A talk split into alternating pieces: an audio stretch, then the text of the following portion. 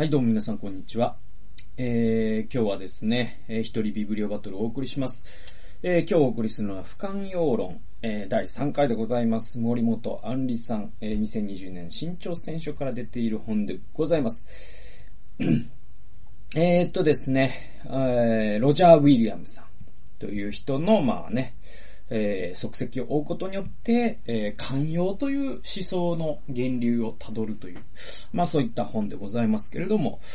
えーとですね、まあ、あの、今回引用から早速入っていきたいんですけど、ちょっとね、今回、あの、ずっとね、ピューリタンとか、あの、マサチューセッツ、ロードアイランド、えー、ロジャー・ウィリアムズ、ね、原住民、えー、そういった話なんだけど、メインはね、えー、ちょっとサイドトラックの話で、えっ、と、LGBT に関しての記述があるんですね、この本には。で、これ何の文脈で言ったかちょっと忘れちゃったんだけど、で僕自身その LGBT、えー、に関して、えー、非常に興味があって、興味があるというか、あの、まあ、まこの数年ね、えー、勉強を続けていて。で、まあ、いろんな立場の人がいるかと思うんですけど。で、森本杏里さんは LGBT に関してですね、キリスト教は同性愛を受け入れられるかだったかな？という、えー、本を翻訳してます。で、この本めちゃくちゃいいんで、あの、おすすめですよ。あの、賛と非が、あの、5対5ぐらいで、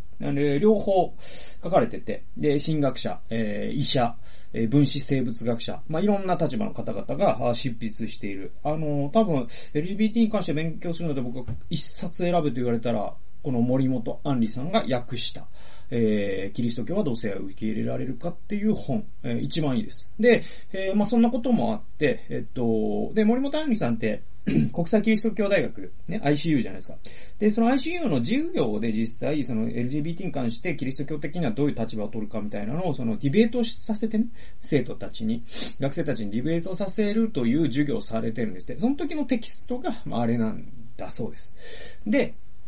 えー、話戻しますと、この本にも LGBT に触れられてて、で、90から91、えー、読みますね。ここ、えー、これ、トマス・アキナスの著書の中で、ソドム人の罪と言われているのは、新約聖書に出てくる男性同士、女性同士の性行為のことを指しており、ここだけを読むと、キリスト教は同性愛を断罪しているように思われるかもしれない。えー、しかし、この問題を論ずる際に注意しなければならないのは、えー、聖書時代の人々にも、中世の人々も、同性愛に関しては、現代の我々とは全く異なる理解を持っていたという点でもあると。これね、すごい大事なことで、あのー、いわゆる、その、セクシャリティとか、性思考と言われるものですね。っていうのは、結構20世紀以降なんですよ、言われるようになったのは。で、それまでの19世紀までのその人類ってどう考えてっていたかというと、当然人間は男と女に二分されるって思ってたんですよ。男でなければ女だと。女でなければ男だと。ね。それが人類の常識だったので、そうじゃない、例えばその、アラン・チューリングというですね、20世紀初頭の、えー、ね、コンピューターを作った天才ですけれども、この人とかは、あ、もうこの人も社会をかき乱す異端分子だという、まあこれ彼ゲイだったからね。で、えー、いうことで、えー、何だろホルモン剤を無理やり打たされて、まあ彼は自殺するんですね、最後ね。で、要はその、20世紀後半ですよね、もっと言えばね。えー、以降に、はじ、やっと分かってきたんです。どうやら、1人口の1%から多いね、見積もりだと6%とか10%はちょっと言い過ぎかなと思うんですけど、でも僕、感覚的には1から3っていうのは少なくとも、えー、その脳の性と体の性が違った状態で生まれてくるらしいぞということが医学的にも分かってきた。で、それが分かってきたのが最近なので、なんていうの、聖書って、それがないものを論じることはできないわけですよね。ね。聖書は分子生物学について何も論じてないじゃないですか。ね。それはなかったから。ね。えー、聖書は、えっ、ー、と、スペースプロジェクトについて何も論じてないじゃないですか。で、それなかったからですよ、書かれた時点に。で、だから、聖書をこん、ね、えー、LGBT を論ずる根拠する、するときに気をつけないといけないのは、その現代のカテゴライズを彼らが持つことができるはずがないっていうのを分かっとかないと、ちょっとおかしなことになるよってことを森本杏里さんここで注意してるんですよ。で、次、続き読んでいきます。そもそも聖書に同性愛という言葉は出てこないと。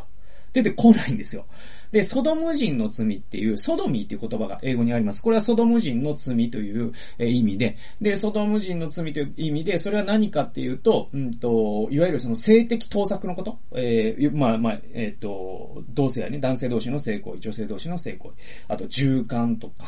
まあそういうね、うん、盗作した性行為のことを総称してソドミーというのが英語の表現にあるんですよ。ね。で、これは歴史的な言葉遣いとしては、主に同性間の性行為を意味するが、実は聖書に出てくるソドムという街のエピソードが同性愛の禁止を表しているという明確な根拠はない。これね、神学者の人が結構いろんなところ論じているんで、ぜひね、読んでいただきたいんですけれども、実際そうなんですよ。で、あそこで断罪されてるのって、エゼキエル書とかの並行箇所を読むとわかるんですけど、あれで断罪されてるのは、旅人をもたなさなかったという罪なんですよ。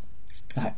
えー、これもぜひですね、その辺調べてみてください。そう、本当にそうですから。で、えっと、聖書に旧約と新約を通じて、同性と成功をしてはならないという定めがあるのは確かである。これ、レビキとかにあります。だが、そこで想定されているのは同性愛ではなく、同性間性行為であり、しかも、異性愛者の行う同性間性行為であると。これポイントで、聖書でね、これパウロの、えー、ローマ書の記述もそうなんだけれども、えっ、ー、とね、聖書で同性愛を禁止しているとよ、ね、読める箇所って全部異性愛者が行う同性間の性行為のことを指してるんです。これね、めちゃくちゃ大事なんですよ。で、聖書は同性愛という事態を知らないんです。つまり、我々がね、その最近気づいてきた、いわゆるもう小学校の時に初恋の人が男の子だったという男の子っているわけですよ。小さい頃からままごととか折り紙とかキティちゃんとかで遊ぶのが好き、えリカちゃん人形で遊ぶのが好き。なぜ、えー、僕は、その男のね、車とか電車興味ないんだろう。なんでスポーツ興味ないんだろう。な、で、えー、なんかクラスのかっこいい男の子が好きだという男の子。この子は多分、その脳の性が女性であるという、まあ、ゲイの可能性が高いんですよ。で、このことに関して聖書って気づいてないんです。要は聖書の著者は、ね、聖書を書いた人は、その事態を知らないんです。だからそれについて論じられてないのは当たり前です。聖書がスペースシャトルとか分子生物学を論じてないのと同じでね。気づいてないんです。でも当時からいたはいたんだけど、社会の中で抑圧されてきたから、その人たちはもちろんカミングアウトなんてできないし、あ自分は異常なのかなと思って自殺しちゃう人もいたでしょうし、まあそういう歴史がずっとあって20世紀の後半にやっとこういうことがあるならってことは分かってきた。だから聖書で断罪されている同性間成功って全部異性愛者がするそれなんですよ。続き読んでいきましょう。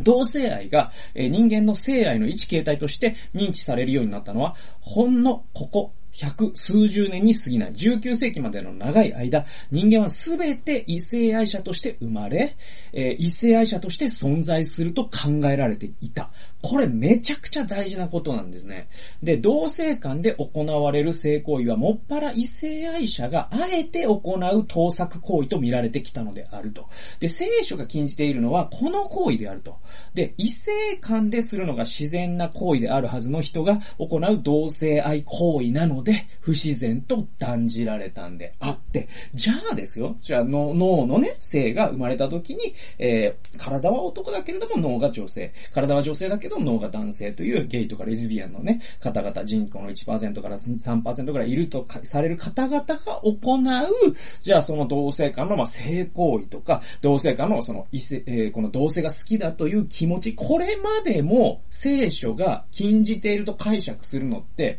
解釈学的的にどうなのっていうのは、僕は、やっぱり、あの、擁護派の方を持ちたいと思います、はっきり。えー、もちろん、これもバッチバチの進学論争が今行われてますんで、あんまり家中の栗を拾うようなことはしたくないんですけれども、えー、でもですね、あの、両者、あの、本当に、えー、バチバチに主張してて、でも、ボタンの掛け違いが起きるのは何かっていうと、さっき言ったように、聖書は同性愛傾向という、いわゆる性思考という事態を、そもそも聖書が知らないという前提に立たないと、この議論って始まらないんですよ。そのカテゴリーの錯誤に陥るんですね。はい。つまり、現代の価値観を古代に呼び込んだり、古代の価値観を現代に読み込んだりしてしまうんですよ。で、これって聖書の読み方として間違いなんですね。なんで、この辺気をつける必要があると思います。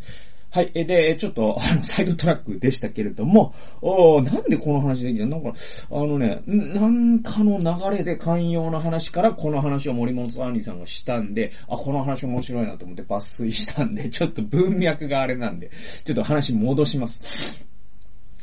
で、えっと、同性愛自体のことをつい、について扱った本をいっぱい読んできてるけど、んやっぱここ数年は何冊も読んでるんだけど、まあ、これね、ここで紹介するのどうなんだろうね。本当にこう、原理主義的な否定論者って、すごい怒るから、こういうこと言うだけでね。ちょっと怖い。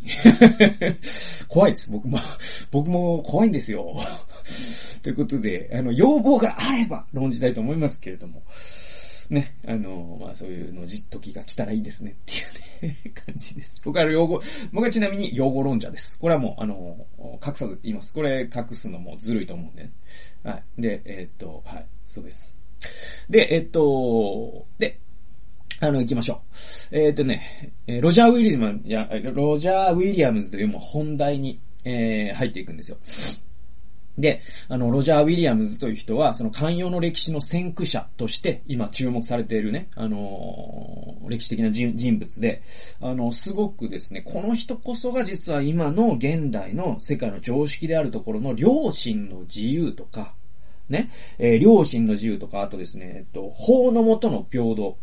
で、こういった概念って、あらゆる近代国家の憲法に記されています。これ日本国憲法にも記されてるし、えー、イギイギリスは成分憲法なんよね。で、ドイツの憲法、で、インドの憲法にも、どんな国の憲法にも必ずこの二つは、えー、あると考えて間違いないです。で、えっ、ー、と、ちょっとイスラム国とか、ちょ、イスラム国、ね、系のね、えっ、ー、と、中東の国々は多分違うでしょうね。だって女性に人権なかったりとかするし。えー、でも近代国家の西側の国々の憲法には必ずあるのは、良心の自由と、えー、そしてまあ集団結社の自由とかもそうなんだけど、えー、あとは、えっ、ー、と、法の下の平等ですね。で、幸福追求権とか。で、これも日本憲憲法にもあるわけで。で、それの、実は、えっ、ー、と、元となるアイディアを作ったのは、その、トマス・ジェファーソンとかですね。あの、ベンジャミン・フランクリンとか、まあ、あと、ジョージ・ワシントンとか、ああいうね、ピルグリム・ファーザーズと言われる人たちが、の面々がいつも言及されるんだけど、実はそのもっと前に生きた、ロジャー・ウィリアムズという人こそが、そのアイデアの原石を作ったんじゃないかってことに、歴史家が最近気づき始めているんですよ。で、この森本杏里さんのこの著作も何を隠そう、ロジャー・ウィリアムズを再評価しようよっていう、そういう本でもあるんですよ。で、このウィリアムズの寛容って何かと言いますと、それは、その、先住民のね、人たちが先住民の宗教を信じてるわけじゃないですか。で、それに対して、えっ、と、ピューリタンの人たちは、ね、えっ、と、彼らを回収させなさいって言ったんですよ。でも、ロジャー・ウィリアムズは、それをきっぱり否定するんですね。あともう一つは、えー、ピリ、えっ、と、ピュリタンの中に最初はこう、回収派とかが一番多いんですよ。えっ、と、英国国教会に支配されたくないって言って、宗教の自由を求めて移住してきましたね。で、その中にもヒエラルキーがあって、多数派である回収派っていうのがあるんだけど、あとルター派もそうなんじゃないかな、確かね。回収派、ルター派があるんだけど、えっ、ー、と、少数派にはバプテストとかですね、あと、えっ、ー、と、えっ、ー、と、なんだっけ。えっ、ー、と、クエーカーか。バプテスト、クエーカーとか、まあ、他にもいろんなね、小さい教派があって、で、当時のバプテストとかは相当エッジの効いた、あの、教えだと思われてましたから、えー、すごくですね、抑圧されていくんです。で、マサチューセッツにはもう住めないってなって、ロードアイランドに移住したりするんですよ、バプテストの人たちは。で、なんと、ロジャー・ウィリアムズは、アメリカの最初のバプテスト教会を作った人でもあると言われてるんで、えー、なんで、そういうですね、宗教的にも、あと、先住民との関係においても、他者の良心に他の人が立ち入るべきではないという考えを一貫して主張したのが、このロジャー・ウィリアムズだったんですよ。114ページ読んでいきましょう。寛容論の視点から、ここで特に重要なのは、ウィリアムズがこのような主張をするに至った根本の動機であると。で、え彼は宗教的制約に反対したが、それは宗教を排除したり軽視したりしたからではなく、むしろ深い宗教的革新に根ざしてのことであった。これね、宗教的先生っていうのはちょっと説明が必要で、これは、えっと、アメリカの最最初の、だから植民地時代のアメリカからあった。今も受け継がれてるんですけど、それは、あの、オースってあるじゃないですか。うんとね、えー、っと、二つのね、言い方があって、ごめんなさい、ちょっと僕も、えっ、と、英単語忘れちゃったんだけど、えっ、ー、とね、えっ、ー、とね、誓いなんで、えー、なんだっけなまあいいや、忘れちゃったわ。忘れちゃったけど、いわゆる先生っていうのがあるんです。で、先生には、あの、まあ、いわゆる、今で言うと大統領がね、その、ああるいは、ちょっと最高裁判所の裁判官とかが、聖書の上に手を置いて、まあ、承認もそうですけど、聖書の上に手を置いて、私は、え神の前に真実ということを誓いますって言うじゃないですか。あるいはその大統領だったら、神の前にこの国を導いていきますってことを言うじゃないですか。これ有名な話ですよね。だけど、これね、2種類あるんですよ。それは、聖書の上に手を置いて、宗教的に神の前にそう言いますっていう人と、そして、え、もう一つは聖書に手を置かずに、自分の良心に誓って、こっちが確かオースっていう言葉だったと思うんですけど、自分の良心に従って私は真実を言います。あるいは私はこの民を導いています。この2種類が選べるようになってるんですね。で、なんで選べるようになってるのかっていうのはもちろん、何かっていうと、キリスト教徒ではない人だって指導者になるかもしれず。ね。キリスト教徒ではない人だって裁判で証言するかもしれないじゃないですか。だからそういう人のために2種類用意しておきましょうねと強く主張したのがこのロジャー・ウィリアムズだったんです。で、ロジャー・ウィリアムズは当然その論的から、えー、具体的には後に出てくる、えっ、とですね、彼が、えー、バッチバチにね、えー論争を繰り広げた、誰だったかな？あの、進学者がいるんですよ。コトンか。ジョン・コトンっていう進学者がいるんですけど、そういうコトンとかは、ウィリアムズのこの態度に対して、なん、神を重視してないのか、お前はと。すごい、そういうマウンティングを取ってきたんだけど、この、実はですね、それは誤解で、ロジャー・ウィリアムズのその、二つ選ばせなさいと。絶対に無神論者だって誓う権利がある。そしてそれはキリスト教というものに制限するべきではないっていうふうにロジャー・ウィリアムスが強く主張したのは、それは彼が信仰心が薄かったからではなくて、むしろ彼が信仰心が強かったからだっていうところなんですよ。これが重要なんです。いきますよ。だからむしろ深い信教宗教的革新に根ざして宗教的先生に反対したわけです。で、それは無神あ無宗教や無神論の立場から反対したのではなく、強い宗教的信念があるからこそ、その信念が世俗目的に利用されることに意義を申し立てたのである。このような意義申し立ては筋金入りである。そういう信念に基づいた批判が新たな寛容を生み出す力を持つ。と森本杏里さんは書いてます。つまり、ウィリアムスは自分に信仰心がなかったから、信仰心がない人も誓えるようにしましょうねって言ったんじゃないの。ないんですよ。そうじゃなくて、え自分には強い信仰心があったからこそ、この信仰心が何か世俗的な目的のために利用されるようなことがあってはならないと考えたんです。だから裁判とか政治の場に神というものをことさらに持ち出すことをルール化することを彼は拒絶したんです。で、そういう寛容こそが今の時代に知るべき寛容なんだよっていうことを森本杏里さんは言っていて、で、最初のですね、第1本目の動画で確か僕が言ったことで、その日本人って多神教だから寛容だっていうのは嘘だっていう話したじゃないですか。これデータに基づいて嘘なんです。世論調査に基づくとね。日本人って実は世界の中でも結構不寛容な国の一つに分類されるんですよ。で、なぜかというと、日本人がそもそも宗教心というものが薄い民族でもあるっていうのが、この世界宗教、えー、なんだかね、世界なんとか調査っていうのによっても分かってます。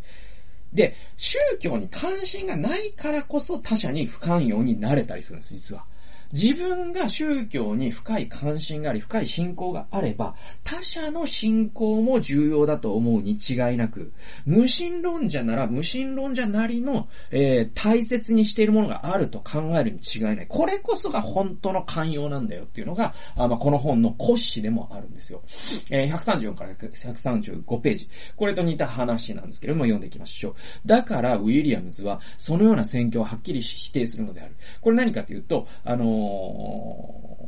ピューリタンがですね、えー、先住民、えネイティブアメリカンの人たちにすごいね、宣教をしていたんです。で、その宣教の中には、本当にね、神の福音を解いて彼らが、え神に触れられてってこともありました。だけれども、えーそえー、そうじゃない宣教も混ざってたんですよ。もうほぼ植民地主義的にですね、彼らを強化することが正しいのであるということで、えー、もう武力をちらつかせながらですね、彼らになんかこう、餌を撒いたりとか、あの、信じたら、あこういう税金を免除してやるよとか、信じたらなんか、あの、とこう、良きに計らってやるよとか、えー、敵対する部族に対して圧力をかけてやるよとか、まあそういう利益誘導をすることによって回収させたっていう記録がいっぱいあるんですよ。で、そういうものをウィリアムズはもうめちゃくちゃ否定したんですよ。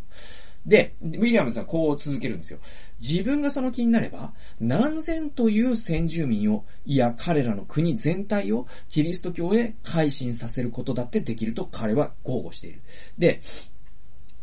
ウィリアムズってですね、あの、先住民とすごく近かった人なんです。で、なんとですね、彼の遺言にはですね、彼の子供の名前も妻の名前も出てこないです。二人の先住民の友達の名前が出てくるんです。それほどウィリアムズってアメリカのネイティブアメリカンと友情を築いた人なんです。実は、あの、彼の寛容論って実はそこと深く繋がってるんですね。後々出てくるんですけども。で、えー、続き見ていきましょう。で、け、えー、っと、そうですね、先住民の間で彼が得ていた信頼の厚さを考えれば、それも辛い張りとは言えないだろう。つまり、えー、彼はすごく先住民から人気があったんで、ロジャー・ウィリアムズって。だから本当に彼の言う通りね、ロウィリアムズがしん、えー、本気になってというか、えー、その気になりさえすれば、キリ、ウィリアムズがキリスト教をみんな信じましょうよって先住民に言えば、もう何千ものね、先住民が、ね、えー、回収することだって、えー、可能だっただろうと。彼は豪語するし、多分もしかしたらそう、本当にそうだったかもしれない。けれども彼は、洗礼という儀式で外面的なキリスト教徒を作ることには反対なのである。むしろそれは反キリストの技である。と、ウィリアムズは考えたんです。えー、外から仕向けられた改心は、真の信仰を伴わない。ウィリアムズにとって伝道とは改心者の獲得ではない。先住民であろうと、イギリス人であろうと、ただ神の恵みによって生まれ変わることを求めるだけである。信仰は内心の自由からのみ生まれるからである。これすごい大事じゃないですか。で、結構、まあ僕もね、福音主義の教会に通ってます。で、福音主義の教会の良さでもあり、ちょっと悪さでもあるのは、すごく伝道とか宣教とかリバイバルってことをけ、え、強調するんですよ。でもそれが行き過ぎるとですね、まさにウィリアムズが否定したようような、つまりウィリアムスがそれは反キリストの技だと呼んだような、ただ彼が洗礼を受ければいい、ただキリストを信じるという告白をすればいいという目的に、え突き進んでしまうと、それって、その人の内面で内発的に起きたものじゃないかもしれないじゃないですか。ね、なんかこの教会の人に嫌、えー、好かれ、好かれたいな、仲間になりたいな、え、嫌われたくないな、そういうことでキリスト教徒になった、え、その回収って本当の改心なのかいと。ね、本当の改心で神様がその人の中に働いて、内発的に起こる改心こそが尊いんだろうと。ウィリアムズは言うわけですよ。我々がことさらにキリスト教徒になれ、キリスト教徒になれと言わずとも、神がその人の中で働いてくださることをね、信頼して我々はキリスト教らし、京都らしく隣人愛に生きる。で、それを見た人たちの中で神が変化を起こしてくださる。それこそが本当の宣教なんじゃないのかいと、えウィリアムズは問うたわけです。僕はウィリアムズに100%同意します。えー、続き読んでいきましょう。以上を通してわかるのは、寛容に対するウィリアムズの信念が全てただ一つの数要点から流れ出ているということである。本章で見てきたように、え彼は真の教会は真の信仰者のみで作られるべきだと主張した。教会に出ない住民に宗教的な先生をさせることに反対した。先住民を形ばかりのキリスト教徒にすることに反対した。これらは皆内心の自由こそ人間の最も尊い価値であり、えー、人格の中心であると彼が考えていたからに他ならない。えー、特に注目すべきは異教徒に対する彼の寛容がキリスト教への無関心や敬視からではなく、むしろ燃えるような信仰心から出ているという点である。無宗教ゆえの寛容ではない。信じるがゆえの他者への寛容である。だからこそそれは強い。たとえ主流派や多数派と異なる意見でも、たとえただ一人で冬の腹の絵、えー、あ、えー、そうですね。冬の原野か。冬の原野へ、えー、追放されても、なおつる、貫き通す不屈の意志となる。それが社会の体制を根本から変える力になっていくのであるということなんですよ。ね。あのー、だから、ウィリアムズのね、言う寛容って、燃えるような信仰から出てるんですよ。どういうことかというと、彼には燃えるような信仰があったからこそ、他者にも、ね、えー、彼にとっても信仰っていうのはもうないと生きていけないようなものだったんです。だとしたら、この先住民の人たちが信じている、毎日祈りを捧げている、それは太陽であったり月であったり、この大地の神だったりする。で、でも、自分にとってキリストがそうであるように、彼らにとってこの大地の神が大切な、でないはずがない。だから彼らの両親には踏み込みたくないっていうのが、ウィリアムズの寛容の出所だったんです。だからこそ彼の寛容って本当筋金入りなんですよ。ハードコアなんですよ。ゴリゴリのハードコアなんですよ。カジュアルな寛容じゃないんですよ。命がけの寛容なんですよ。で、実際彼はこの寛容ゆえにですよ、さっきのね、宗教的先生を否定したりとか、先住民のね、両親を大事にしろって、えー、言うことは、やっぱその体制派からは嫌われましたから。で、実際彼ってですね、どうなったかっていうと、彼はエリートであったんだけれども、えー、冬の原野に、えー、追放されたって何かっていうと、実際彼はこのマサチューセッツ州に立ち入ってはならないという禁令を出されて、しかもそれが冬だったんで、夏まで、春まで待とうっていう意見もあったんだけど、ウィリアムズがあまりにも強固に主張したから、リーダーたちが、あ、もう、ダメだこれ、つって、あの、本当マサチューセッツの冬とかえげつないですから、マイナス30度とかもありますからね。で、そのマイナス30度の冬の原野に追放されて、で、彼はまあ、その原住民のところに頼ってですね、ちょっと追放されちゃったよなんて言いながら、もうもうほぼ、ね、あの、流浪生活、放浪生活、ホームレス生活を送って、それでも彼はこの寛容という理念を諦めなかった。なぜかというと、この寛容は燃えるような信仰心から出てるからですよ。彼の寛容は信仰の不在から出てきてるんじゃないんですよ。信仰から出てきてるんですよ。これこそがですね、多分、我々が本当に寛容ということを学ぶときに、なんか人にね、優しくした方がいいよね、みたいなカジュアルな話じゃない、もう命がけなんですよね。ここが結構誤解されやすいところであり、えー、森本杏里さんがこの本を書いた理由でもあると思うんで、えー、今回かなり重要な部分を解説いたしました。まだですね、引用いっぱいありますので、第4回に続いていきたいと思います。今回も最後まで聞いてくださってありがとうございました。それではまた次回の動画及び音源でお会いしましょう。さよなら。